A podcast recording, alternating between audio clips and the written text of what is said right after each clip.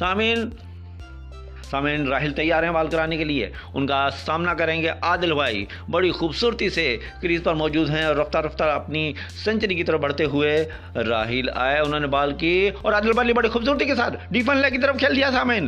بہت زبردست شاٹ ہے۔ بال تیزی سے باؤنڈری لائن کی طرف جاتی ہوئی اور یہ باؤنڈری لائن سے پار یہ خوبصورت چوکا لگایا ہے۔ عادل بھائی نے زبردست پورا اسٹیڈیم کھڑا ہو گیا ہے سامعین۔ اور آج راہل صاحب کی یہ بہترین گگلی تھی۔ کیا خیال ہے سکندر؟